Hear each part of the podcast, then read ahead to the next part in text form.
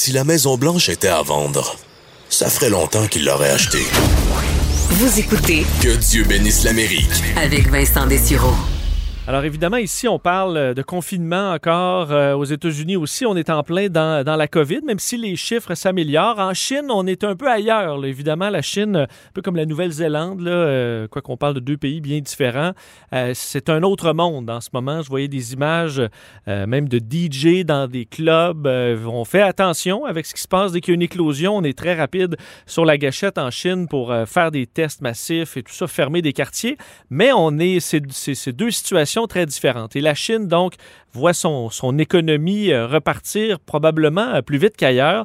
Et euh, ben, les relations avec la Chine, évidemment, avec le, entre le Canada et la Chine, on en a beaucoup parlé, mais avec les États-Unis également. les relations entre Donald Trump et la Chine ont été, bon, difficiles et visiblement, ce sera quand même compliqué aussi avec le nouveau président Joe Biden. D'ailleurs, Xi Jinping et Joe Biden se sont parlé pour la première fois. Euh, donc, euh, dans les dernières heures, en fait, c'était dans la nuit de mercredi à jeudi. On parle d'un appel téléphonique, même marathon. On avait beaucoup de sujets à couvrir et malheureusement, beaucoup de sujets de discorde. Ils sont nombreux, autant au point de vue économique que euh, social, des droits de l'homme, autant euh, au point de vue militaire. Alors, la liste est longue et ce sera une relation euh, complexe à gérer entre les deux hommes, assurément. Pour parler un peu de cette situation économique entre les deux grandes puissances, mais je suis très content de parler à notre chroniqueur à la section argent du Journal de Montréal, Journal de Québec, animateur du balado Mêlez-vous de vos affaires, Michel Girard, qui est en ligne. Bonjour, Michel. Salut. Euh, donc, les deux hommes qui se sont, euh, qui se sont parlé, euh, et, bon, je disais que la liste était longue, c'est le cas. Et je, je, suppose que dans un tel échange, on essaie quand même au début de se, se jauger un peu. Mon collègue Luc La Liberté me, me, disait ça tantôt, là, essayer de voir un peu le ton de, de, tous et chacun, parce que quand on parle d'argent, et là, c'est des deux grandes puissances, il y aura des, disons, des questions pas simples à répondre pour les deux hommes. Non, c'est le moins que l'on puisse dire. D'ailleurs, il suffit de regarder euh, ce que la Maison-Blanche a, révélé comme entretien euh, entre Joe Biden et puis euh, le, président chinois, le Xi Jinping, versus ce que les Chinois ont dit de la même rencontre. Et on va, et on va constater qu'on n'est pas sur la même longueur d'onde. Tu vois, la Maison-Blanche affirme que, Joe Biden a souligné, entre autres, ses préoccupations fondamentales au sujet des pratiques économiques coercitives et injustes, la répression à Hong Kong, les atteintes aux droits de l'homme, et ensuite de ça, les actions de plus en plus autoritaires. Il fait référence évidemment à l'égard de Taïwan, etc. Tandis que du côté de la Chine, ben, euh, on dit tout simplement que Joe Biden a présenté ses vœux au peuple chinois hein, de bonne année, et puis que Xi Jinping a félicité de nouveau euh, Biden, puis qui a souhaité euh, finalement au peuple chinois et américain une heureuse année de bœuf. Oh, hein, ben, simple comme ça. C'est deux tons, ouais, c'est ça. On n'a pas la même la même vision, mettons. Parce que Joe Biden a dit par après, euh, bon, euh, dit que si, si on ne s'active pas contre la Chine, ils vont manger notre lunch. Euh, c'est les, mots qu'il a utilisés que, je traduis. en quoi les, Chinois vont, vont, manger notre lunch si, si les États-Unis ne mettent pas la main à la pâte? Ben oui, mais il suffit de regarder qu'est-ce qui s'est passé en fait, depuis de nombreuses années. Tu sais, quand on regarde la balance commerciale entre la Chine, entre autres, et les États-Unis, et on va comprendre pourquoi euh, euh, Donald Trump voulait évidemment essayer de corriger la, situation en faveur des, des, des, États-Unis. C'est parce que la balance commerciale euh, entre les États-Unis et la Chine, c'est que c'est une balance commerciale pour les pour les États-Unis de moins de 310 milliards. Alors, donc, ce qui veut dire qu'on exporte énormément moins euh, en Chine de la part des, Américains euh, que les Chinois, euh, évidemment, qui exportent eux aux États-Unis. Alors donc, cet écart de 300, ce qui est évidemment la, la, pire balance commerciale qu'ont les États-Unis. Oui, Trump tapé sur le Canada, puis c'était une situation qui est complètement différente. Là. Ben, c'est-à-dire avec nous, euh, avec nous, euh, le, les États-Unis, euh, ça dépend si on inclut les produits et puis les, services. Mais quand on parle de, produits, c'est nous qui avons bon une mhm. balance commerciale positive. Mais quand on inclut les produits, les biens et les services, avec avec le Canada, tu vois, la balance commerciale des États-Unis, c'est c'est sont 15 milliards dans le trou, mais ça, c'est rien à comparer avec, mettons, le Mexique tu sais, quand on fait référence évidemment au libre-échange là, entre le Mexique, les États-Unis puis, euh, puis le Canada, tu vois, la balance commerciale des Américains euh, est dans le trou de 112 milliards. Je parle de l'année 2020, là. Euh, des États-Unis versus les, les, Mexicains. Donc, mais tu sais, ça se compare pas du tout avec la Chine, là. Alors, et fait que c'est pour ça d'ailleurs qu'on voyait ces dernières années Donald Trump essayer de, en fait, de corriger un temps soit peu cette, situation-là. Alors, mais il faut dire, euh, regarde, en 2020, c'est parce que j'ai les chiffres devant moi, c'est facile pour moi de le dire. Alors, euh, au niveau des biens, euh, regarde, la balance commerciale des, le déficit commercial des États-Unis avec la Chine est quand même inférieur à 35 milliards par rapport à l'année 2019. Ça fait que ça veut dire que Donald avait gagné du terrain, mais c'est quand même énorme, là. Oui. Est-ce que, euh, bon, Joe Biden pointait, euh, en fait, les, Chinois en disant qu'ils investissent euh, énormément dans, plein de secteurs, entre autres le transport, mais aussi l'environnement, plein d'autres choses, et que les États-Unis devaient se mettre à, niveau. Est-ce que c'est le cas? Est-ce que on, ça passe par des investissements massifs aux États-Unis pour essayer de contrer ce qui se passe en Chine? Bien, le gros problème qu'on a euh, la Chine et tous les autres pays, ça inclut le, Canada. Euh, pour nous, c'est en fait c'est plus facile. En tout cas, c'était au moins plus facile, semble-t-il, pour les Chinois de venir investir ici que l'inverse.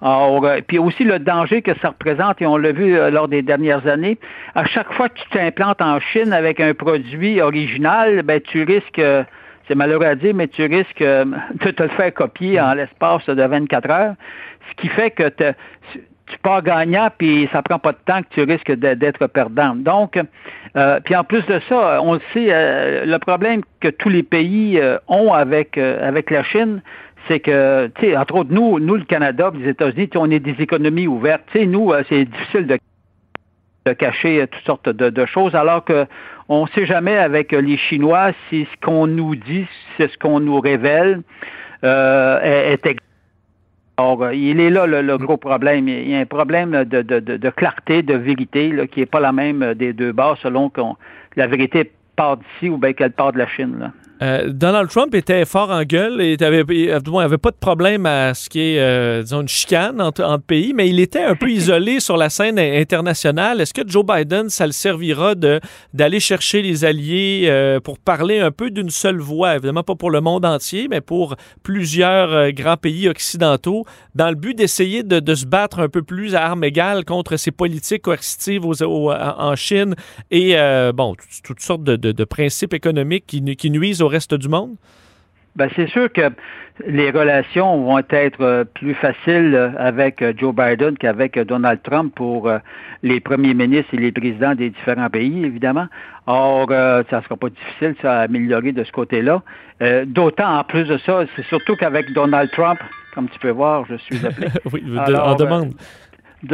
D'autant qu'avec Donald Trump, on, il, disait une chose un jour, puis 24 heures plus tard, la version pouvait changer, mais c'est sûr que ça va être beaucoup plus facile de faire, euh, en tout cas, mettons, l'unanimité, entre guillemets, avec un Joe Biden qui va premièrement écouter attentivement ce que les autres vont lui dire, ce qu'ils vont lui demander.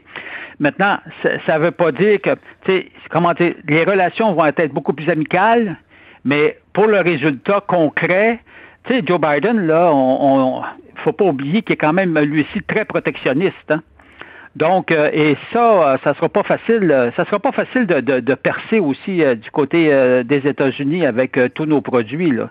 Euh, mais ça va se faire euh, plus dans la bonne humeur, mettons. Effectivement.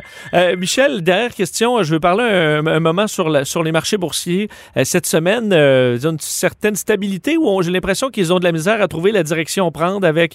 il y a eu une, grande excitation, là, on a l'impression, sur les marchés boursiers depuis des mois, mais aussi, là, les variants qui arrivent, on se demande ce que ça va être plus long, l'efficacité des vaccins. Il y a plein de points d'interrogation, on dirait, qui, qui semblent confondre un peu les marchés. Est-ce que je me trompe? Non, mais ce qui arrive là, euh, les marchés boursiers, quand on est, quand on est, à, quand on atteint des sommets records depuis depuis un sacré bout de temps, euh, parce que c'est ça qui est étonnant, on, on est en pleine crise euh, économique, mais on a battu mois après mois des, des, records depuis l'effondrement des marchés en mars dernier, là, mais depuis ce temps-là, les marchés n'ont fait, les, indices n'ont enregistré que des records. Alors, c'est bien sûr que toute nouvelle arrive va avoir une influence parce que tu, tu, es au sommet et que dans le fond, dans le fond, là, les marchés boursiers mériteraient une correction de 10 Or, euh, euh, pour, pour, pour pour qu'ils puissent se, calmer, parce que c'est sont devenus extrêmement volatiles. Tout le monde craint. Or, euh, puis on s'entend que ceux qui font le marché, c'est les, les grands gestionnaires de portefeuille. Or, sauf qu'évidemment, qu'on a vu, là, il y a eu des, beaucoup d'excitation ces derniers temps avec certains titres comme euh, comme euh, GameStop. Là. Ah oui. Or, euh, mais, mais ça, c'est pas ça la bourse. Là. Non, ben on a vu aussi, je veux dire, le, Bitcoin est à 60 000 la bourse monte, l'immobilier atteint des sommets, difficile de se trouver une maison, même dans des endroits. Là, je l'ai vu un peu des États-Unis au, au, Québec, mais on se dit, OK, pourquoi tout ça est encore en forte hausse? Alors qu'il y a des gens qui ont plus d'emploi, l'argent circule moins, qu'on le veuille ou non? Ouais, ben, c'est-à-dire, on a des explications en ce qui concerne euh, pour, pour, le Canada, on a des explications. Écoute, on est en crise économique, puis finalement, on se ramasse avec un revenu disponible pour les ménages nettement supérieur. Ce qui a comme une contradiction, mais c'est parce que les programmes lancés par Justin Trudeau, euh, les, les, les, centaines de milliards qu'il a investis, tu sais, mettons avec la PCU, avec la subvention salariale, avec toute la, la panoplie de prestations, on s'est retrouvé avec plus d'argent dans massivement, on s'est retrouvé collectivement plus d'argent dans nos poches euh, qu'auparavant quand on, travaillait à plein temps. Fait que, alors, mais ça, c'est comme une incongruité. Là, de, alors, la situation va sûrement se corriger à un moment donné. Puis aussi, le facteur déterminant qui explique pourquoi la bourse a si fortement monté et puis que notamment alors euh, euh, c'est c'est le fait que les taux d'intérêt puis aussi que le marché immobilier est en fou c'est parce que les taux d'intérêt sont sont extrêmement faibles donc ce qui fait que ça coûte pas cher à emprunter et euh, puis c'est là où il y a un biais dans le marché immobilier notamment. Là. Euh, les maisons coûtent, les propriétés à l'achat coûtent cher. Alors si tu en as une, tu vends cher, tu rachètes cher, puis les hypothèques sont à des faibles taux, à du moins pour du 5 ans à moins 2 là, on oui. que Mais ça c'est resté bas depuis la dernière crise économique. Ça, c'est pas anormal? C'est-à-dire qu'à partir de 2008, la crise économique, les taux étaient redescendus. Je parle du taux directeur à presque zéro. Après ça, il y avait il, était remonté, mais euh, évidemment, depuis euh, le déclenchement de la pandémie en mars dernier, euh, les banques centrales ont réduit presque à néant leur taux directeur, ce qui a eu un effet, évidemment, de grande baisse sur les taux hypothécaires et puis et puis les, taux des, des, prêts pour les emprunts personnels. Or, mais mais le, problème, c'est que d'ici deux, trois ans, c'est pas ça la réalité. La réalité, c'est que les taux vont remonter, puis à ce moment-là, les gens qui se sont lourdement endettés, aujourd'hui, ça coûte pas cher, mais tantôt, ça risque de coûter cher. Et également pour les gouvernements. tu sais, on regarde le gouvernement fédéral, il, la dette a doublé depuis que Trudeau est là. Or, euh, mais le X, c'est qu'un jour, euh, il y a quelqu'un qui va payer pour. Et M. Trudeau l'a dit, ça coûte pas cher emprunter, alors... Euh, non, au moment actuellement... C'est ça. Mais dans cinq ans, là, elle est où la garantie que ça ne coûtera pas cher? Il n'y en a pas de garantie. Et le 400 milliards cette année, on le, on le remboursera pas euh, sur cinq ans. Ça, c'est clair. Non, c'est ça. C'est qu'à un moment donné, les gouvernements, c'est pas compliqué, les gouvernements. Eux, là, pour redresser la situation budgétaire, ils ont deux choix. Ou bien ils coupent dans les programmes, ou bien ils augmentent les impôts. Alors, un ou l'autre qui veut dire que c'est le contribuable qui, en bout de ligne, va payer. on ne pourra pas s'en sortir. L'argent ne pousse pas dans les arbres, supposément. c'est toujours, toujours nous, au bout du compte, qui. Euh, Quoique, depuis plusieurs mois, on a l'impression que ça pousse dans les arbres. Effectivement. Michel Girard, un grand plaisir. Merci beaucoup.